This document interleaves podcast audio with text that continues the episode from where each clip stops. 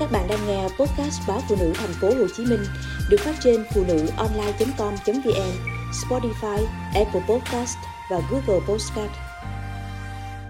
Lạc lõng với nhau.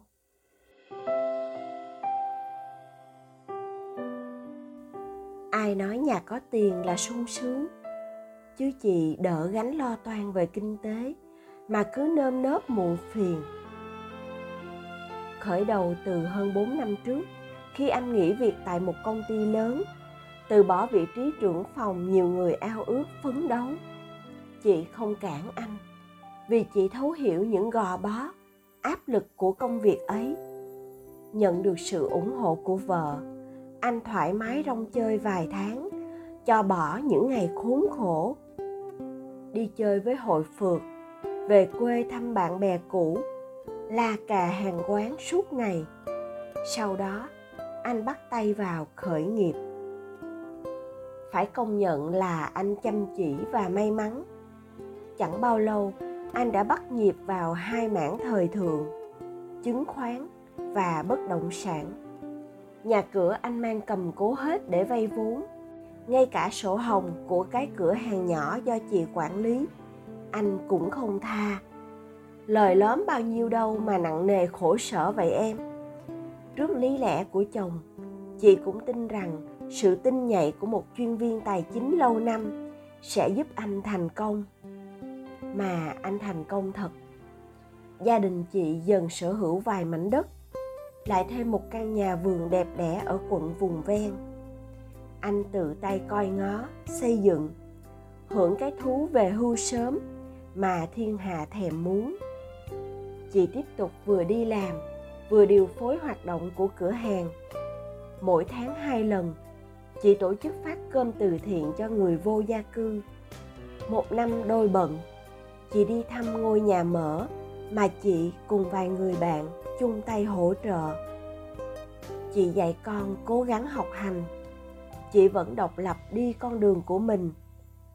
Bởi muốn anh được yên tâm mở rộng khả năng kiếm tiền. Phần nữa vì anh ngày càng chẳng tha thiết gì với mấy việc cỏn con, vô giá trị mà vợ quan tâm. Đó cũng là lúc chị giật mình nhìn lại cuộc sống gia đình. Chỉ mới mấy năm mà chị ngỡ ngàng, tưởng như không nhận ra người đàn ông lịch lãm mà mình luôn yêu thương, tôn thờ. Anh giờ ăn to nói lớn, đúng nghĩa đen của những từ này.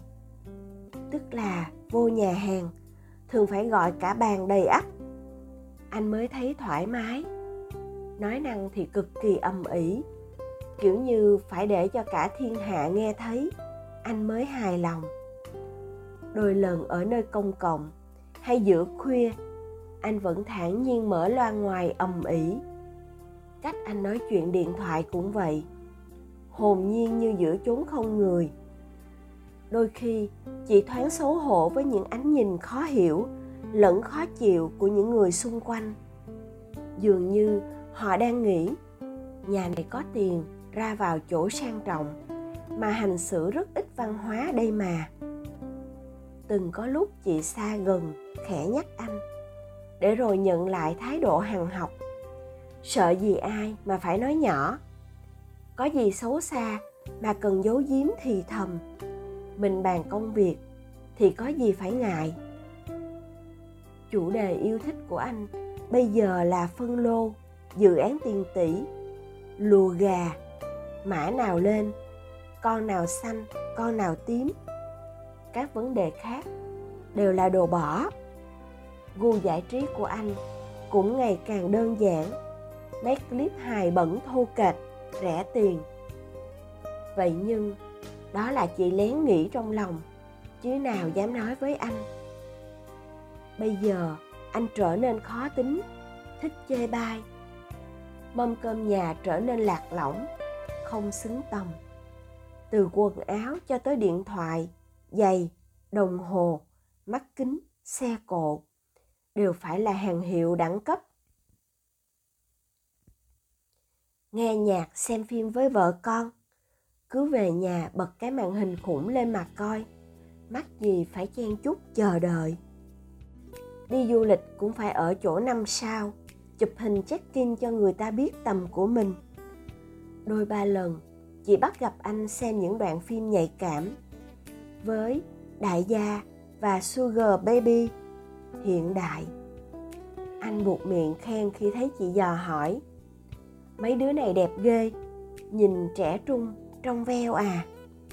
Chị tê tái trong lòng với ý nghĩ, giàu đổi bạn, sang đổi vợ. Tệ nhất cũng là lạc lõng với nhau.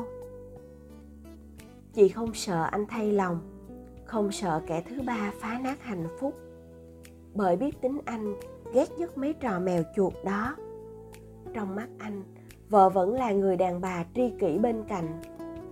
Nhưng chị thấy vợ chồng xa cách mà buồn các chia sẻ rời rạc, tích tụ dần trong lòng chị, nỗi ngấm ngầm, thất vọng.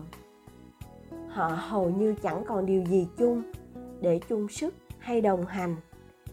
Mà anh thì đương nhiên không ngó ngàng tới các quan tâm nhỏ nhặt của vợ. Anh có dự tính gì cho năm nay và thời gian tới không? Chị hỏi. Ủa, mình có tiền rồi, còn phải lo gì nữa? Mà bày đặt kế hoạch với dự định. Đáp lại lời hỏi han của chị, anh gạt ngang, tỏ vẻ không cùng đẳng cấp. Cũng giống như mấy lần chị nhờ anh đưa đi chung tay với mấy hoạt động thiện nguyện, anh câu mày bảo vẽ vời mất thời gian, cứ chuyển cho họ ít tiền là xong, khỏe người. Chị khuyên anh nên kiếm một lớp gì đó tham gia cho mình đừng tụt hậu hoặc lục nghề. Kiểu như, học về vẽ thiết kế mà ngày xưa anh yêu thích, để có kiến thức phục vụ mảng đầu tư đất đai, nhà cửa, hay mấy khóa nâng cao về tài chính chẳng hạn. Lông bông hoài thế này, bất an và lãng phí thời gian vô cùng. Câu cuối chỉ để riêng trong lòng, cùng với nỗi hụt hẫng âm thầm hiện diện trước sự cương quyết lắc đầu của chồng giờ chị muốn kéo anh cùng đồng hành việc gì cũng không thể. Nhìn người đàn ông nặng gần 90 kg ở trần ngã nghiêng trên sofa, liên tục cười hô hố trước các clip hài, kịch cỡm chị cứ cảm thấy gần gợn. Điều khiến chị lo lắng nhất là ảnh hưởng của anh tới hai đứa con. Lũ trẻ tỏ ra khinh người từ khi ba chúng vất lên trông thấy chúng quen xài tiền lớn, quen lên xe xuống ngựa, quen có người giúp việc trong nhà, quen được tân bốc. Đáng sợ nhất là các con chị đã quen với quan niệm sống, mình giàu là được ưu tiên, miễn sao có tiền là được. Cần gì phải học hành phấn đấu. Chị nhắc con đại ý, không ai giàu ba họ, nên sống đơn giản, khiêm tốn, thì nhận lại nỗi tức giận của chồng ủa, muốn trù ẻo tôi phá sản hay sao mà nói vậy? Năm nay, chứng khoán đảo chiều, bất động sản cũng đứng im. Chị nhìn anh cáu gắt đi ra đi vào, bất mãn chửi động cả thiên hạ, là đồ ngu mà rầu. Anh chê kẻ nọ chẳng có tầm nhìn. Người kia không biết quản lý vĩ mô, mấy đứa hùng hạp toàn đầu đất, nên mới khiến mọi người sụp hố chị chợt lo. Nếu giờ anh mà gặp chút khó khăn hay thất bại, thì những mắng mỏ anh dành cho vợ, con chắc nhiều không đếm xuể. Những câu như vô dụng, ăn bám, báo đời, rồi sẽ liên tục tuôn xuống đầu chị và hai đứa trẻ. Anh dường như chỉ còn việc ăn cho đỡ chán. Thẻ tập thể thao ở cái trung tâm nổi tiếng đắt đỏ nhất thành phố được anh mua gói trọn đời, nhưng hiếm thấy anh ghé lại vận động.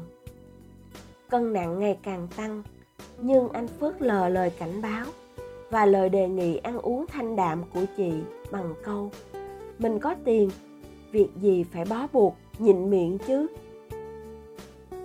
Tâm sự với bạn thân, chị nhận lại thái độ ngỡ ngàng, khó hiểu.